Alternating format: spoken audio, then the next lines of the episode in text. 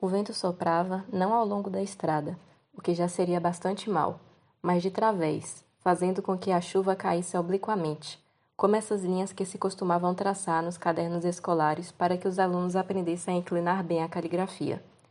Amainava ocasionalmente e o viajante começava já a iludir-se com a esperança de que, exaurida pela fúria anterior, a tempestade cessasse de todo quando, ai, ouvia uivar e assobiar na distância e acometer de novo, galgando as colinas, alongando-se pela planície, aumentando de ruído e vigor conforme se aproximava, até que desabava em catarata sobre o homem e seu cavalo, fazendo com que a chuva cortante lhes entrasse pelos ouvidos e a umidade gélida os penetrasse até a medula dos ossos.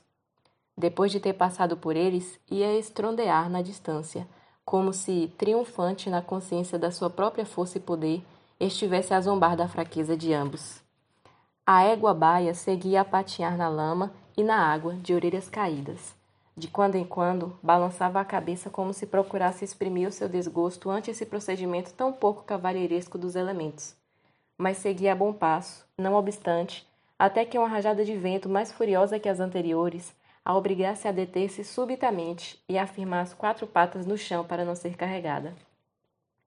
Foi bom que eu fizesse, pois houvera sido carregada pelo vento, a égua manhosa e o cabriolé eram tão leves e Tom Smart fazia tão pouco peso que teriam sido infalivelmente arrastados, juntos, até os confins da terra, ou até que o vento cessasse. E em qualquer dos casos, a probabilidade era a de que nem a égua manhosa, nem o cabriolé cinzento de rodas vermelhas, nem Tom Smart voltassem a estar aptos para o serviço.